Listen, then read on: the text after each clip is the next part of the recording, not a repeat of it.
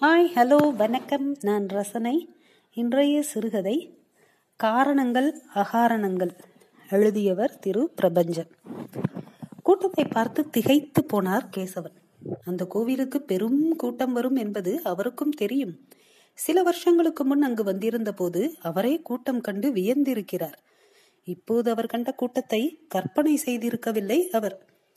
ஊரிலிருந்து புறப்பட்ட சமதளத்தில் பேருந்து பயணம் செய்து பிறகு வேறொரு பேருந்தில் ஏறி மலையின் விழாவில் சுற்றி சுற்றி பயணம் செய்து கோவில் இருக்கும் சமதளத்துக்கு வந்து சேர்ந்திருந்தார். கோவில் நிர்வாகம் நடத்தும் சுத்தமான விடுதியில் குளித்து துவைத்து இஸ்திரி போட்ட ஆடையுடன் வந்தார். சன்னதிக்கு செல்லும் வரிசை கண்ணுக்கட்டிய தூரம் தெரிந்து பிறகு மறைந்தும் போயிற்று. சூனியத்திலிருந்து தோன்றி சூனியத்துக்கே போய் மறைகிற வரிசை உலக உருண்டையை சுற்றி நிற்க வைத்தாலும் பக்தர்கள் மேலும் எஞ்சுவார்களாக இருக்கும் என்று நினைத்து கொண்டார். வரிசையில் நின்று தரிசனம் முடித்த ஒருவர் தான் பத்து மணி நேரம் நிற்க நேர்ந்ததாக சொன்னார் என்று யாரோ ஒருவர் யாரோ ஒருவரிடம் சொல்வதை இவர் கேட்டார். கேசவன் பலவிதமான யோசனைகளில் தடுக்கப்பட்டார். வரிசையில் அவரும் நிற்கிறார். முன்னால் இருப்பவர் இவர் மேல் சாய்கிறார். பின்னால் இருப்பவர் அவரை முன்பக்கம் தள்ளுகிறார். முன்பக்கமும் பின்பக்கமும் அவர் இடிபடுகிறார். வரிசையில் முன்னாலோ பின்னாலோ பெண் பக்தர்கள் இருக்க நேர்ந்தால் விஷயம் விபரீதமாகவும் ஆகக்கூடும். அவருக்கு அண்மை காலமாக வேலை நேரம் இல்லாமல் இயற்கையின் அழைப்பு வந்துவிடுகிறது. வரிசையை குலைத்துவிட்டு அதற்கென்று எங்கு போவது? களைப்புக்காக காஃபி சாப்பிட முடியாது. காஃபி சாப்பிட்டதும் ஒரு வில் சிகரெட் வேண்டியிருக்கும். அது இந்த இடத்தில் அபச்சாரமாகும். வெயில் சுல்லென்றது. அடிக்கடி வானம் மூடிக்கொண்டு குளிர்ந்த காற்றும் வீசியது. கூட்டத்துக்கே உரிய குழப்பமான ஒளிகளில் வெளிகளின் நீட்சி நடுங்கும் போல் தோன்றியது. வரிசையில் நின்று தரிசனம் செய்யும் எண்ணத்தை கைவிட்டார். அந்த எண்ணம் தோன்றிய உடனே தத்துவபராகரமும் அவர் சிந்திக்கலானார். கேசவனின் தேக ரீதியான சிரமம் கடவுள் அறியாததல்ல. அறியாமல் இருப்பாராயில் அவர் தெய்வமாக இருக்க முடியாது. பத்து மணி நேரம் வரிசையில் நின்று பார்க்க கடவுள் அவ்வளவு தூரத்திலா இருக்கிறார் புத்தகத்தில் இருந்து பிரசங்கம் செய்யும் தெய்வீக வாக்காளர் வரை எல்லோருமே கடவுள் உனக்குள் இருக்கிறார் என்கிறார்கள். இது எல்லோருக்கும் தெரிகிற கலாச்சாரம்தான். பின் எதற்காக இந்த மலைச்சாமியை பார்க்க மலையேறி வருகிறார்கள்? நூறு ஆயிரம் என்று செலவு செய்து கொண்டு எதற்காக வர வேண்டும்? பயணம் பண்ணுவதில் மக்களுக்கு இருக்கும் உள்ளார்ந்த ஆர்வமாக இருக்கக்கூடும். புது புது இடங்கள் புதிய காட்சிகள் புதிய முகங்கள் காணும் அவாவாக இருக்கலாம். பல மகான்கள் பல பெரியோர்கள் பல புண்ணியஸ்தர்கள் மிதித்த மண்ணை தாமும் மிதிக்கிறோம் என்ற எண்ணமாகவும் இருக்கலாம். கூட்டத்தின் திரளில் தம் தனிமை அச்சத்தை விரட்டும் நோக்கமாகவும் இருக்கலாம்.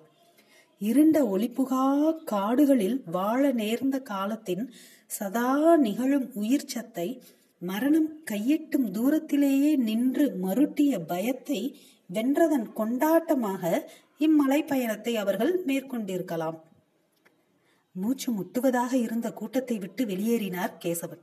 அவருக்கும் சாமியிடம் சொல்வதற்கு ஒரு வேண்டுதல் இருந்தது. சொந்த வேண்டுதல் இல்லை. அலுவலக அலுவலக ப்ரமோஷன் போன்ற சமாச்சாரங்களும் இல்லை. அவர் காரணம் என்றும் முழுதாக சொல்ல முடியாது. அவர் காரணம் இல்லை என்றும் சொல்லிவிட முடியாது. ஒரு இக்கட்டான நிலைமை. நேற்று முன்தினம் அவர் சொந்த ஊருக்கு புறப்பட வேண்டி இருந்தது அழகர்குளம் பேருந்து நிலையத்திற்கு போய்தான் அவர் ஊருக்கு போகும் பேருந்தை பிடிக்க வேண்டும். வழியில் அதை நிறுத்தி ஏறிக்கொள்ளலாம் தான். உட்கார இடம் கிடைப்பது என்பது சாத்தியமில்லை.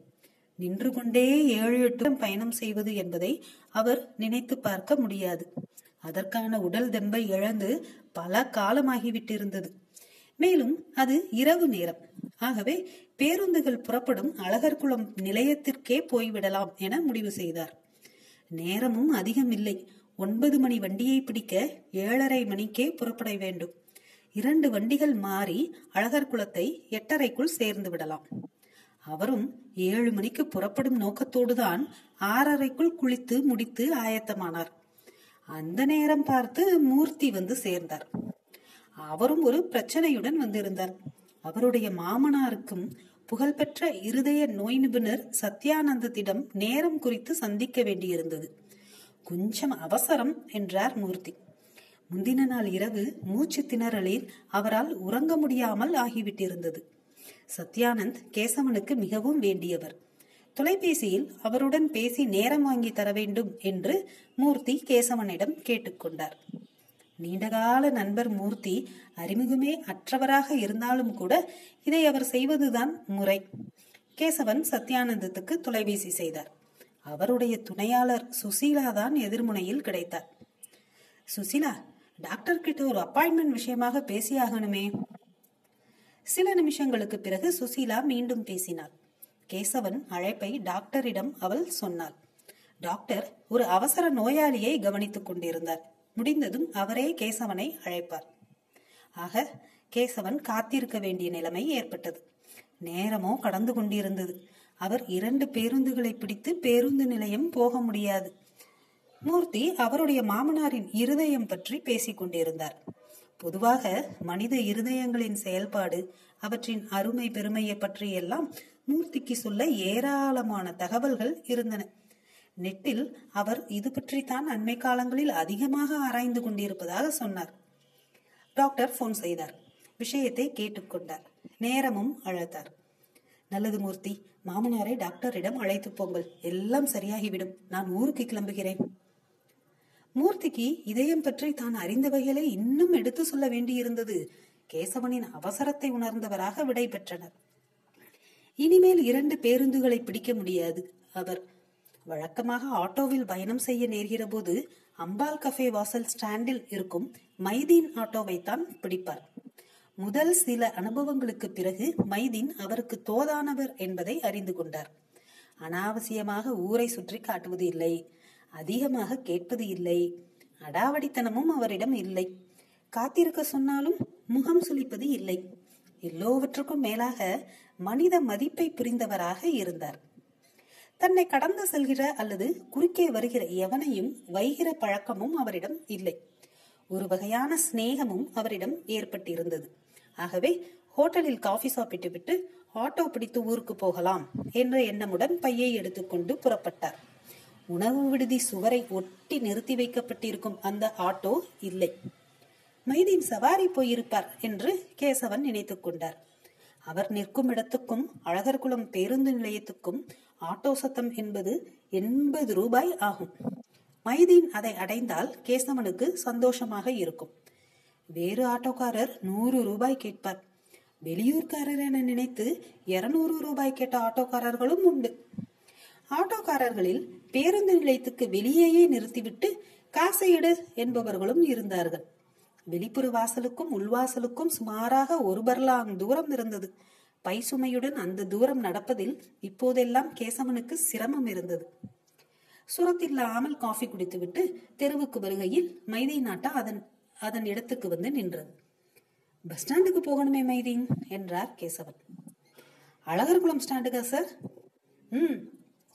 ஐயோ ஒரு காலேஜ் ஸ்டூடெண்ட்டை ஏத்திக்கிட்டு வரணும் சார் அவங்களுக்கு பாஷை தெரியாது. என்னதான் நம்பி ஏறுவாங்க? எட்டரை மணிக்கு வரேன்னுட்டேன். என்ன பண்றது? கேசவனுக்கு முகம் தொங்கி போயிற்று. பரவாயில்ல நான் வேறு ஆட்டோவை பிடிச்சுக்கிறேன். அவருடைய குரல் அவருக்கே சுரத்தில்லாமல் ஒலித்தது. சார் கேட்டு வரலன்னு சொல்லக்கூடாது. மணி என்ன சார் இப்போ? எட்டே கால் ஆகுது. போய் திரும்ப முக்கால் அவர் ஒன் அவர் ஆகுமே சார். மைதீனை அந்த சூழலில் நிறுத்தி இருக்க கூடாதுதான் மைதீனின் ஆட்டோவில் பேருந்து நிலையம் போனால்தான் பிரயாணம் சௌகரியமாக இருக்கும் என்பது போன்ற பாவனையை அவர் ஏற்படுத்தியவாறு இருந்தார். சரி சார் பரவாயில்ல. வாங்க ஒரு அரை அவர் தானே. அந்த பெண்ணு காத்துட்டு இருக்கோம் வாங்க. மொழி தெரியாத பெண் காத்திருக்கவும் அவசியம் இல்லாமல் மைதீனுக்கும் நெருக்கடி தராமல் கேசவன் போயிருக்கலாம். மைதீன் போலாம் என்றதும் உடனே ஏறி அமர்ந்து கொண்டார். மைதீன் அவருக்கு இயல்பு இல்லாத வேகத்தோடு ஓட்டிக்கொண்டு போனார். இரண்டு பையன்கள் டபுள்ஸில் வந்த ஒரு சைக்கிளை ஏற்றிவிடத் தெரிந்தார்.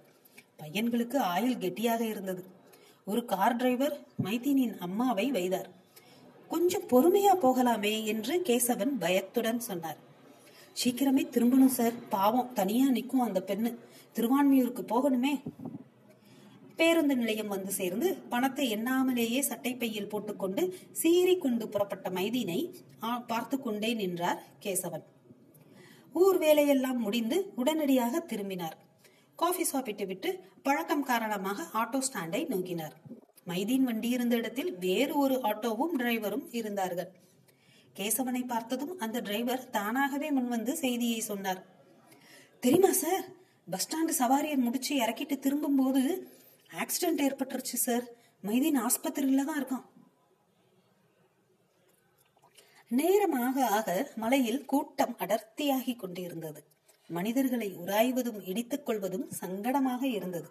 அத்தனை பேரும் ஏதோ ஒன்றினுக்கு காரணமாகித்தான். தான் காரணமில்லை என்று ஒப்புதல் பெற்றுக்கொள்ள வந்தவர்கள் போல தோன்றியது. மலையிலிருந்து சமதளத்துக்கு வந்து மீண்டும் ஒரு பேருந்தை பிடித்து ஊர் திரும்பிக் கொண்டிருந்தார். மைதீன் விபத்துக்குள்ளானதற்கு தான் காரணமா? அல்லது யார் காரணம்? அவர் அழைத்து மைதீன் வந்தார். வேறு வேலை இருக்கிறது என்று அவர் சொன்னதும் வேறு ஆட்டோவை பிடித்திருக்கலாம். மனதளவில் மைதீனுக்கு நெருக்கடி தந்திருக்கிறார் அவர். மூர்த்தி புறப்படும் நேரம் பார்த்து வருவானேன் அந்த நேரம் பார்த்த டாக்டரிடம் அந்த அவசர நோயாளி வர வேண்டும். எல்லாம் எழுதி வைத்தது போல் நடந்து கொண்டிருக்கிறது. அவர் பேருந்தை பிடிக்க கூடாது என்பதற்காகவும் ஆட்டோ பிடித்தே விரைய வேண்டும் என்பதுக்காகவுமே சந்தர்ப்பங்கள் உருவாக்கப்பட்டன போலல்லவா இருக்கிறது? நான் இந்த ஊருக்கே மாற்றலாகி வந்திருக்க கூடாது. இந்த ஏரியாவுக்கே வந்திருக்க கூடாது. அடந்த துறையை எடுத்து படித்திருக்கவே கூடாது. வலைகள் வலைகளாக அவர் தன்னை உரித்து கொண்டே போனார். நான் பிறந்திருக்கவே கூடாது என்ற இடத்துக்கு வந்து சேர்ந்தார். கேசவன் தலையை குலுக்கிக் கொண்டார். பேருந்து எதை பற்றியும் கவலைப்படாமல் போட்டு வைத்த சாலையில் போய்கொண்டே இருந்தது. நன்றி.